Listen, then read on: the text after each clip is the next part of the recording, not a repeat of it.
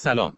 من ربات مهراب هستم و این پنجمین قسمت از پادکست سینما 90 همراه با دوست عزیزم امیر. من هم سلام عرض می کنم و امیدوارم که پادکست خوبی رو داشته باشیم. در این قسمت درباره فیلم فهرست شیندلر صحبت می کنیم با ما همراه باشید.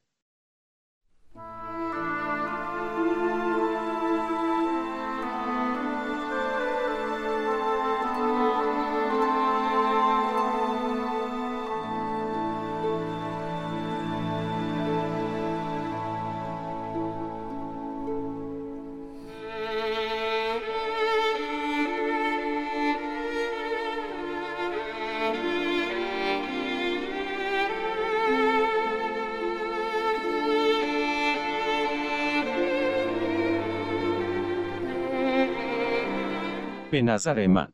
فیلم فهرست شیندلر. اگر بر اساس داستانی غیر واقعی بود به احتمال زیاد. آن را یک شاهکار میپنداشتم. اما از آنجا که این فیلم به دست آمریکایی ها ساخته شده مرا وادار کرد که از دادن لقب شاهکار به این فیلم صرف نظر کنم. نازی ها را باید خود آلمانی ها توصیف کنند. نه آمریکایی ها چرا که آمریکایی ها از آنجا که خیلی از دست رهبر حزب نازی یعنی آدولف هیتلر حال خوشی نداشتند. فیلم هایی از این قبیل ساختند و به عبارتی نازی ها را یک حیوان به تمام معنا خواندند. مانند فیلم جوجو خرگوشه قلعه عقاب ها Inglourious Basterds و خود همین فهرست شیندلر. اما اگر از این فضای نجات پرستان بیرون بیایی پیام فیلم این است که یک مرد در مواجهه با هولوکاست هر کاری که توانست کرد. در جایی که دیگران تنها نظارگر بودند. می توان فهمید که تنها یک مرد افسانه ای بدون فکر و بی توجه به خطر یک مرد هیلگر و بدون نقشه می توانست کاری را که اسکار شیندلر کرد را انجام دهد. هیچ مرد عاقل و با تجربه ای تا این حد پیش نمی رود. خب امیر نظر تو درباره فیلم چیه؟ از نظر من مفهوم این فیلم هیچ وقت یک مفهوم کامل نیست چون داستان از یک طرف روایت شده اما به طور کل نویسنده فیلم جزئیات رو خوب نشون داده و هر لحظه از فیلم یک واژه را به مخاطب نمایش میده. نازی ها حیواناتی در لباس انسانند.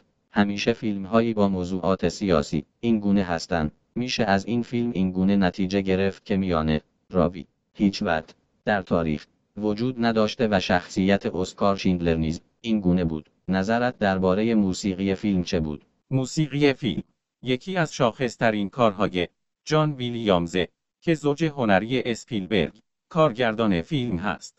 واقعا زیباست تک تک نوت های آهنگ. نظرت راجع به خود فیلم چیه؟